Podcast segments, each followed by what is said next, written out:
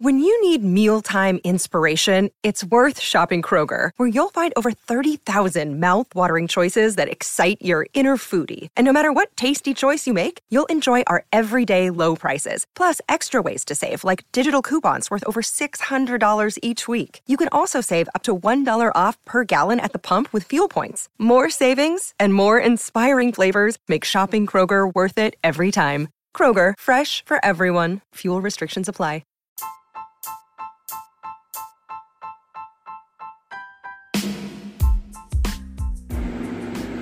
Welcome to the Celebrity Tea Lounge. Today, guys, we're tuned into Hot 97 and they're talking with the beautiful queen, Miss Mary J. Blige, and she talks about the Super Bowl, her new album, and she also shares rare stories on Jay Z, 50 Cent, Diddy, and more. So let's see what she's been up to.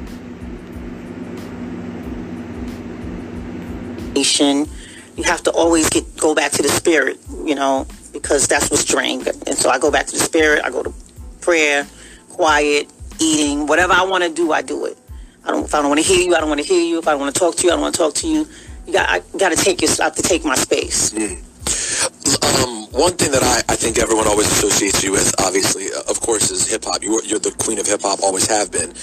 I want to understand a little bit about how your your the way that you incorporated hip hop into your music, even though it was foundational. But I mean, with rappers specifically, how that came to be. Because going all the way back to Puba on What's Four One One, you established whoever was the hottest, whoever was having that moment was on a Mary J record. Like right now with Fabio, You have the JB's. Go, going all the way till now. And in between, we've seen some of the all-time greats from 50 to Mos Def to Smith & Wesson. That's a thing. How, what was the origin of that? Was it the rappers reaching out to you, you being like, I want to get people on these records? Was it Puff? What What was the origins of that? Um, well, a lot of it was Puff. A lot of it was people just wanting to get down. Um, people really love the songs and, and all the using the hip hop samples. I was a hip hop head since I was young, young. And so that was destined to happen when I got in the studio with Puff and he played um, Audio 2 um, for Real Love. And he did the, the Biz Markie Bismarck for um, um, You Remind Me. I was like, how does this guy know everything I love? So we were on the same page far as what, what we loved in hip hop. And we got together and everything just exploded because he just knew everything that I wanted. He knew. And um, we um, real we, we did all those we did real love we did my life which was all samples and um the rest is history everybody from from the time Busta narrated what's the 411 Right. i'm trying to think if was there any rappers on um, other than the answer machine because there's a lot of you know, rappers on the answer machine um oh Puba. Puba was on what's the 411 Yep. thank Right. you for that Yep. and then my life was just every sample that I've, I've, I've ever loved. Yeah. And from that point on, everybody wanted to be on a, um, a Mary J. Blige. Everybody wanted, wanted a verse. Yeah. But then you kept it going because at a certain point, it just becomes you choosing to do it. You know, when you get to the time where you do sincerity with Nas and DMX, that you put out as just a bonus. Like at that point, were you just saying, "Hey, I want to just feed the culture. Like I just want to do these songs to do them." I think I was just doing them because I loved singing. I loved, I loved those samples. I loved feeling that stuff go through me. I just loved it. I, I, it wasn't like I'm doing it. It was nothing planned. It was just what we did. was, we were just moving studio time. You know, Right. that made us feel good. Because you take you take one like "Beautiful" Black Star, and and a lot of people won't even know that Mary was on a record with Black Star, but like it came out as a it, it came out as a bootleg record, right? These things would just come out. And so, yeah, I was just wondering what your logic was when you did it.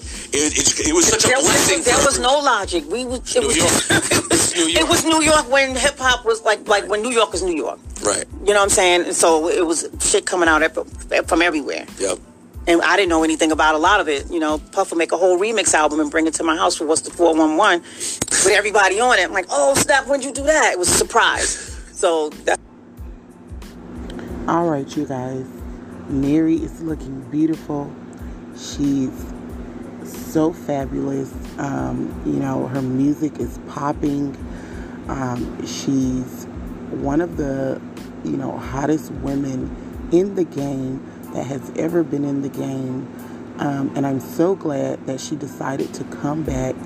Um, her comeback is amazing.